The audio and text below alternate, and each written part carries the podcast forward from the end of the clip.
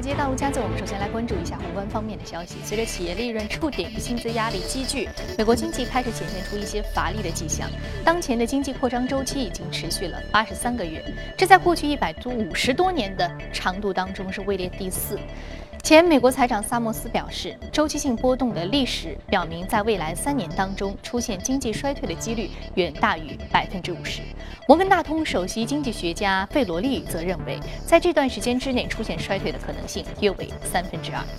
高盛分析师周三指出，过去二十五年当中，美联储百分之九十的加息符合市场的高度预期。高盛对于高度预期的定义是，市场预期加息的概率至少有百分之七十。那高盛称呢，如果这一历史规律依然有效，这基本上是宣告了美联储在今年六月和七月都不可能加息。短期利率市场价格显示，市场对于联储加息的概率判断超过百分之五十的最早时点是今年十二月。UBS 的两位技术分析师在一份报告当中指出，标普五百上周五的低点两千零三十九点是一个新的关键支撑位，该指数在再次回调之前可能会重新试探四月十号的高点两千一百一十一点。如果跌破两千零三十九点或者是两千零三十三点，暗示第二季度的顶部的形成。进入到六月之际，初步支撑位显现是出现在一九九零至一九五零年。而迈入七月之时呢，将进一步的显著下跌。与此同时，周期类股的技术性不利因素进一步的增加。摩根大通私人银行固定收益外汇及大宗商品部门主管马萨里表示，在经历了连续三年的下降之后，二零一六年的黄金期货已经是上涨了百分之二十，而这可能是金价继续攀升的初级阶段。今年很有可能会达到一千四百美元每盎司。马萨里表示，世界上有那么多的国家在实行负利率政策，人们会买进作为替代货币的黄金，而且市场波动性会促使投资者采取避险的措施。黄金仍然具有吸引力，投资者可以一次性的黄金市场长期牛市的做好这个仓位的准备。美国能源资料协会周三公布的数据显示，上周美国原油库存意外出现三月份以来的首次下降。那么，汽油和硫分油的这样的一个库存的降幅呢，是大于预期，而且进口减少。截至五月六号当周，美国原油库存减少三百四十一万桶，至五点三九九八亿桶，市场预估为增加七十一点四万桶。好，刚刚我们浏览完了宏观方面的消息，接下来我们再来关注一下美股三大指数的一个变化情况。看到美股三大指数呢是全线下挫的。那么昨天收盘的道琼斯工业平均指数低收了百分之一点二一，纳斯达克综合指数下挫百分之一点零二，标普五百指数下跌百分之零点九六。好，接下来我们马上关注到第一财经驻纽约记者葛维尔收盘之后给我们发回的报道。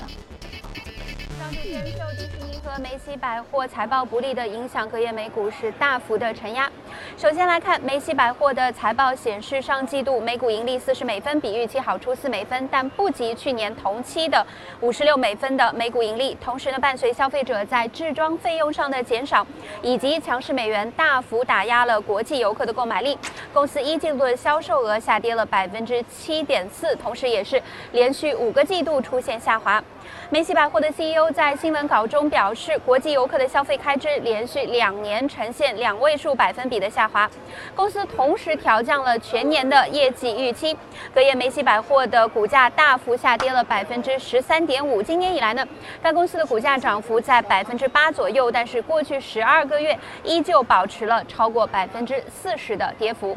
另一家公布财报的迪士尼，该公司公布上季度每股盈利一点三六美元，较市场预期低出四美分，这也是迪士尼五年来首次盈利不及华尔街预期，主要是受到了有线体育频道 ESPN 广告收入下跌的承压。隔夜呢，迪士尼的这个股价开盘一度下跌超过百分之五点五。此外呢，中概股方面隔夜是继续迎来重挫，有消息称呢，欢聚时代 YY 的私有化可能会因故暂停，令大部分宣布或者是正在私有化的中概股股价集体跳水，包括欢聚时代和陌陌的股价在午盘时分跌幅已经达到了百分之八和十二，人人和聚美优品的股价跌幅在午盘接近百分之五左右。主持人。非常感谢古尔给我们梳理了一下有关于市场方面的一些情况的汇总啊，这也是正在直播的从华尔街的陆家嘴。我们看到昨天的中概股又是出现了一幅重挫，主要是因为这个私有化的问题啊。这个接下来私有化将会怎么走？是继续推进，还是像现在这样暂时是停滞呢？我们马上和嘉宾来聊一聊有关于中概股回归的话题。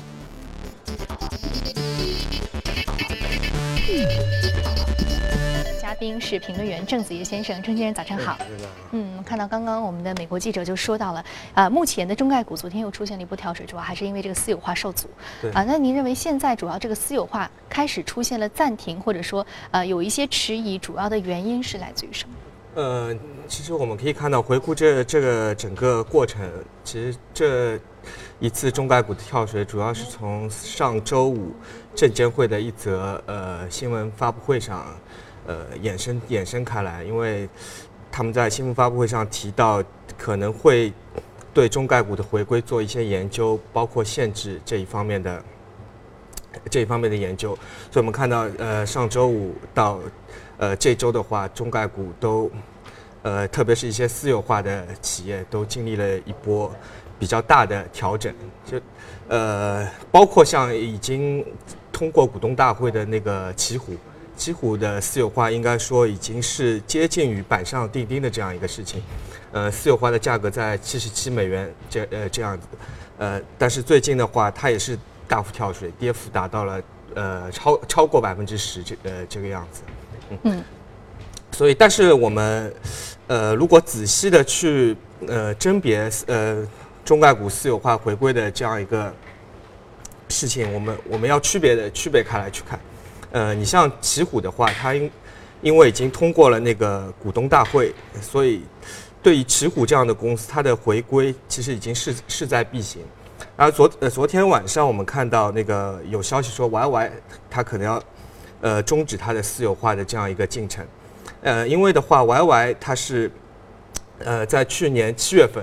它提出了那个私有化的呃要约，但是这之后。这之后的很长一段时间内，呃，Y Y 其实没有任何的进展。就我我以前在节目中也提到过中概股回归这样一个话题。中概股回归大概要经历这样几段过程。首先，你要提出一个私有化协议的这样一个报价出来，但是这样的一个协议是没有嗯没有约束力的，就你可以到最后是做一些更改啊什么。然后第二步是，呃，要到达成这样一个私有化协议。然后再到后来是你要递交给 SEC 的表格，呃，这这中间可能要递交三次 S SEC 的这样一个表格，然后到最后的话是要召开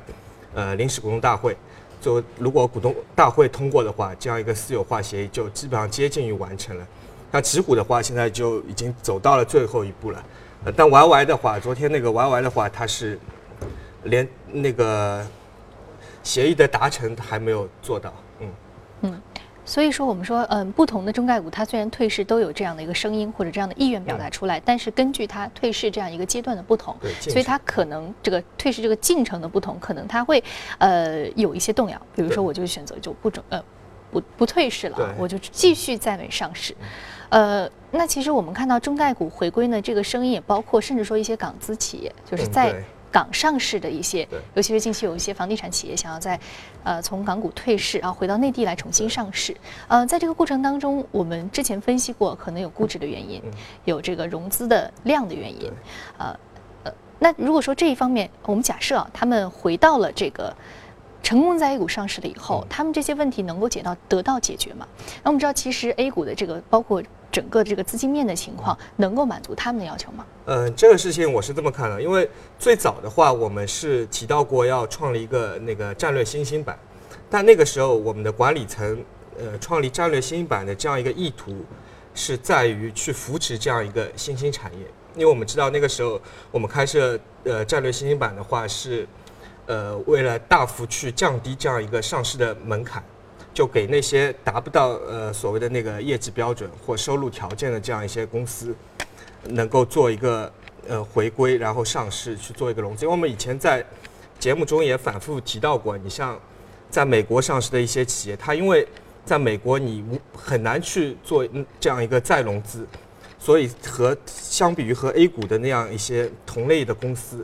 然后差距就被逐渐的拉大。我们也举过例子，像那个优酷土豆和乐视。嗯，以前的话，呃，乐视完全和那个优酷土豆不在一个级别上面。但是我们现在经过四年五年再回头来看乐视的话，然后包括不止不只是乐视，还是那还有那个嗯借壳 A 股上市的那个每年大健康，呃最早的话我们肯定知道是在美国上市爱康国宾，啊但是现在经过呃 A 股在资本市场上这这么一个辗转腾挪，我们看现在每年大健康反过来去收购，呃爱康国宾，包括那个慈铭体检，嗯，所以这样一个回归也是有个必然性，但是。这一次证监会它主要的考虑是在于，未来的话，呃，这样一个大幅的中概股的回归，会对未来整个 A 股市场的股票的供给造成一个非常大的压力。因为我们知道，虽然现在你回来的话很风光，股价能涨个两倍三倍，但是在未来的一年、一年以后、三年以后，那些所谓定增到期以后，会给这个市场带来巨大的这么这这么样一个冲击。还有一点，我是这么考虑的，就是你现在中概股回归，使 A 股这这样一个市场上面的壳类公司，嗯，变得奇货可居。我们知道，像以前的话，A 股的壳公司普遍就也就在十个亿、二十个亿左右。但是现在这样一个中概股回呃回归，包括像奇虎，因为它体量非常大，这样的话就造成了一个壳估值的价格的畸形。因为我们知道，呃，像那个奇虎，它资产体量大概到五百个亿，所所以这样的话，呃，你可以说二十个亿也也可以是一个壳，五十个亿市值的公司也可以是壳，甚至于一百个亿的公司也可以是这这么样一个壳，所以就造成这样整个一个 A 股市场的一个估值体系的一个混紊乱了，就是，嗯。嗯，呃，也就是说，现在不但是炒作这个可资源，还有本身对于这个股票的供给会造成一定压力，这方面可能是目前啊，我们看到中概股回归相对而言比较迟疑的，对它态度比较迟疑的重要的原因。而中间会限制中概股的传闻呢，是也是令到我们就觉得心里哎。一下风风声鹤唳了起来。那中概股回归其实根本的一个原因，就像我们刚刚讨论的，主要还是因为这个估值的差异。对啊，在 A 股估值更高啊，套利资本运作呢也是，就是说相对而言可能监管层比较要收紧的这样的一种因为我想这一次管理层非常迟疑的一个最重要的原因，就是因为很多企业它并不是为了呃回归到这样一个 A 股做一个发展，嗯，它更多的是考虑的是这样一个跨市场的一个套利的这样一个活动。嗯，所以这次证监会。我觉得主要打击的应该也是这这方面的一个需求啊。那我们再回到刚刚你提到这个可资源，可资源现在价格是比一般啊我们在中概股回归热潮之前这个可资源要呃高出一到两倍这样的一个价格。呃，那我们说到这个可资源，如果说这个中概股呃目前回归受阻的话，呃，那这个壳资源本身的价值呢？呃，其实我想，呃，A 股的壳资源它长久以来有它存在的一个必然的。必然的那样这样一个存在的价值，因为我们知道我们现在，呃的话，注册制也稍微相对来说延后了，然后我们的 IPO 的话，现在的进程也并不是非常快，每每周大概，呃，七家呃这样一个样子，然后一年的话可能也就三百家，但我们知道后面，呃排队的企业可能要达到六七百家这样一个样子，所以现在的话，消化这样一些存量的那个 IPO 也至少需要两年到。三年的这样一个时间，所以，呃，对于一些急于要上市的一些企业来说，唯一的一条途径，可能就是在那个 A 股市场做一个借壳上市，呃，或者是到那个直接到那个新三板去做一个这样一个上市。所以，对于这些中概股企业来说，对，如果他就是想回来的话，还是这两条途径，对，没有其他的就是说我真的能够重新的在主板进行重新上市，这个可能性非常低。嗯，所以说这样一个壳价值的存在，呃，从以后的长期看还是存在，只不过这样一个壳价值的估值是要重新去给它做一个定义。嗯，所以你认为现在对于这些壳资源的估值已经要开始重估了，是不是？对，和之前我们说中概股回归热潮当中，我们现在相对而言两三倍这个估值要更高。对，呃，就是说这个估值相对比较高，是要更低了。对，要下来。所以这我们可以看到这几天的 A 股市场上，呃，下杀最多的也是这样一些壳资源的壳资源。嗯嗯嗯，好。那我们说，壳资源本身呢，价值可能并不是说是一文不值的，可能就是回归到它本来应该有的这样一个价值啊。我们说中概股回归这个话题呢，嗯，我们一直在讨论，从去年啊五月份、四月份那一波的这样一个 A 股的相对而言。到一个价值的一个高点的那个时候啊，就有很多的这个在美上市的啊中概股，它可能希望能够回归到 A 股重新来上市啊。就像我们刚刚所说的，获得这样一个估值的这个差异是他们主要的一个套利的需求。呃，那现在中概股回归呢，是好像就是已经出现了一定的这个节奏的放缓。呃，那他们接下来究竟会怎么继续去做，或者说将会以什么样的方式来回归？那我们也将会持续的来为您关注啊。那接下来我们再来关注一下隔夜领涨的板块和个股分别是什么？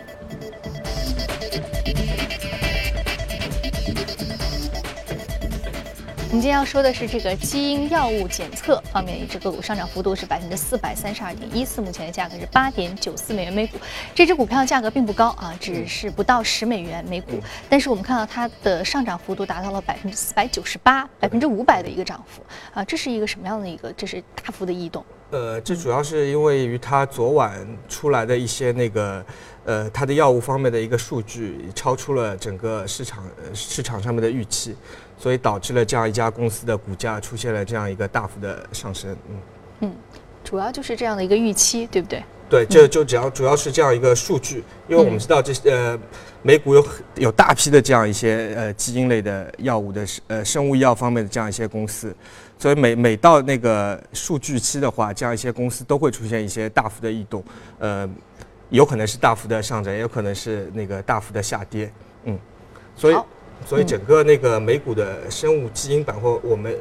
在以前节目中也反复说过，这样一个板块的话，其实是测试整个美股市场，嗯，投资者偏好的一个很好的一个标的，是一个，呃，我们观察的一个很好的一个对象。嗯，明白了。好，那接下来我们还要说到的是今天值得关注的板块和个股啊。日薄西山的老牌的芯片电子企业 AMD，在近期股价涨幅将近百分之四十，主要原因呢是其宣布和天津海光达达成协议，设立合资的公司，生产 X 八六处理器，啊，用于。高性能的这样一个服务器啊，生产的芯片也只面向中国市场销售。而在中国企业收购美国的 IC 企业屡屡受阻之际，此举不失为一种变通的模式。AMD 也借力中国大力发展 IC 产业，频频寻求其突破。那近期呢，国家大产业基金大力扶持的长电科技和爱派克纷纷复牌，产业整合收购大手笔是频出。那未来 IC 行业仍然值得我们重点的关注。我们刚刚说到的这一只个股呢，是这样一个啊。这样的一个芯片行业的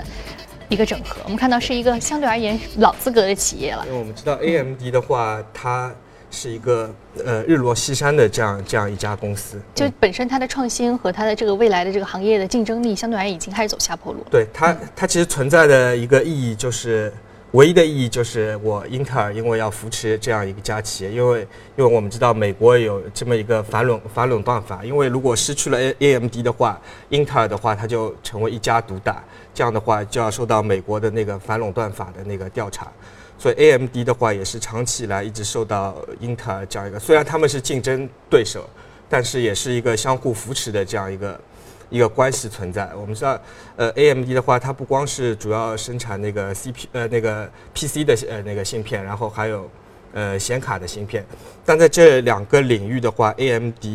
都只占了整个市场份额的百分之二十不到这样一个样子。呃，我们知道 AMD 的话，呃，它在过去呃下跌幅度非常大，但这次的话，呃，它也是纷纷去寻求出手和我们中国 A 呃。呃，我们国内的公司做做这样一个合作，所以未来的话，我们知道紫光它去收购那个呃美光科技，收购那个西呃西部数据，呃纷纷的受挫。然后这一次 AMD 的话，它寻求了一个变通的方法，和我们呃国内做这样一个合作，也就是技术转移的这样一个方式。嗯嗯，好，那我们接下来再来看到有关于这个医疗行业的这个股，全国呢在。在美国全国啊，有二百二十五家医疗保健中心运营，拥有超过九千张床位，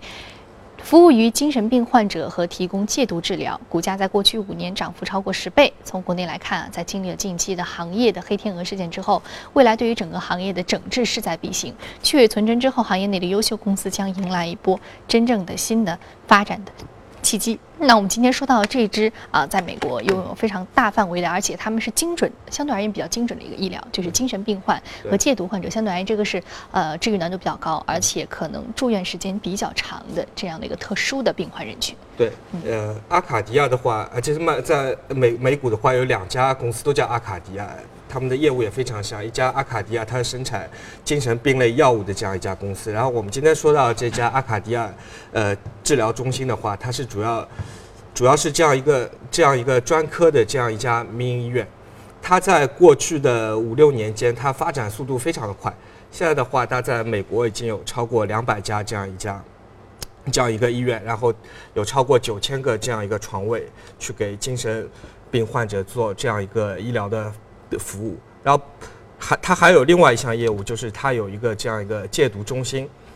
所以，所呃，所以说，因为我们可以刚才那个主持人也提到了，我们最近整个民营医院的话，它是经历了这样一个，呃，相对来说黑天鹅的事件。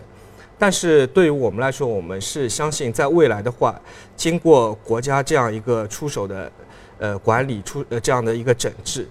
未来的话，我们国内的民营医院它还是有这么一个很大的发展的契机在里面。因为我们知道，我们的民营医院从呃是从大概零九年开始。出现了这样一个大规模的发展，然后截止到去年的话，一五年年底的话，我们的民营医院的数量现在已经超过了呃公立医院的这样一个数量，呃，但是的话，呃，民营医院呃它接诊的人数却只有那个公立医院的十分之一这样一个样子。呃，所以我相信，在未来的话，整个民营医院在国家这样一个嗯健康中国也好，那个医疗改革体制继续深化的情况下也好，整个民营医院还是一个大势所趋。因为我们可以，呃，因为我如果我们关注港股港股市场的话，港股市场我们知道，普遍给予的这样一些企业的估值都非常的低，但是在港股市场，呃。他们却给予这样很多这样民营医院的这样一下一一些这样一些公司超过四十倍、五十倍这样一些 P/E 的这样这样一些的估值，所以我们也可以看到，整个国外的机构投资者他对中国的这样民营医院的未来的发展也有很大的期待在这里面。嗯，那我个人是认为，未来的话，我们的民营医院大致会有这样两个方向，一个是以。我们现在 A 股中，我们知道有一家公司叫爱尔眼科，它是一家非它是一家非常专业化的专科的这样一家民营医院。它它整个的发展，呃，在过去十年间的发展的线路非常的清晰。然后还有一种模式，我认为，呃，就是像在港股上市的凤凰医疗。凤凰医疗的话，我们知道它在呃过去一个月内。它引进了呃华润医疗，引进了那个中信医疗。其实最后的话，就相当于有这么一些大的国企的这样一些医疗集团，在给这样一个民营医民营医院在做一个背书在里面。所以我相信这样这两家公司在未来的话，可能是我们整个国内民营医院的一个比较好的一个模板在里面。嗯。就是更加细分、更加专业。对哦，我从事比较专注的某一个科室的一个细分的研究。对啊，比如说眼科、骨科这样的一种比较细分的。对啊，专科好，专科医院未来呢，在这个民营医院的这个发展过程当中，可能是很多民营医院啊，可能去选择的小而美的这样一种运作发展模式。呃，接下来我们进一段广告，广告回来继续再来关注一下公司方面的最新情况。欢迎回来，这里是正在直播的《从华尔街到陆家嘴》。接下来我们浏览一组重要的公司资讯。上周有消息称，Amazon 收购了一支由十二名计算机视觉专家组成的团队，该团队的工作地点位于奥地利的格拉茨。对此呢，Amazon 予以证实称，旨在帮助解决无人机送货所面临的一些难题。当前先进的无人机最重要的一项功能就是观察和了解世界，这样无人机就能绕开障碍物，安全地飞抵目的地。Amazon 的无人机项目目标。是在三分钟交付重量低于五磅的包裹。会议周三将美国服装零售巨头 Gap 的长期发行人违约评级从三 B 减下调至垃圾级别的二 B 加，评级展望为稳定。此前两天，Gap 发布的数据显示，一季度同店销售额下降百分之五，远逊于市场预期。会议表示，销售额的下滑可能会迫使 Gap 更加依赖于房地产交易和其他成本削减措施以维持盈利。欧盟宣布已经正式否决长江和记实业有限公司以数十亿美元收购 Telefonis 旗下的英国移动运营商零二的交易。此举表明欧盟对于该地区电信行业并购交易的态度已经变得更加的严格。欧盟反垄断机构称，如果该交易达成，将导致电信服务价格上升，并减少英国客户的选择，同时阻碍英国互联网基础设施的创新和发展。彭博社称，根据日本 NHK 电视台报道，日产汽车可能会注资超过两千亿日元，约合是十八点四亿美元，以收购三菱汽车公司。但是该报道没有援引消息来源。在上月爆出燃油数据造假的丑闻之后，三菱汽车的股价大跌，其在日本国内的订单锐减一半。该公司周三表示，又发现有九款车型的测试数据可能存在问题，其中包括一款 SUV。好，这里是正在直播的从华尔街到陆家嘴。那今天播出的内容呢，你可以通过我们的相关的一些情况去了解。我们可以通过。我们可以通过最新的有关于这个微博和客户端了解我们的最新情况。那您也可以通过微博和客户端给我们留言，同时可以登录荔枝和喜马电台搜索“第一财经”进行收听。那近日呢，英国伦敦科技博物馆正在筹备一场名为《机器人的崛起》的展览，计划用超过一百个来自于历史上不同时期的机器人来呈现机器人发展的历史。让我们一起来先睹为快。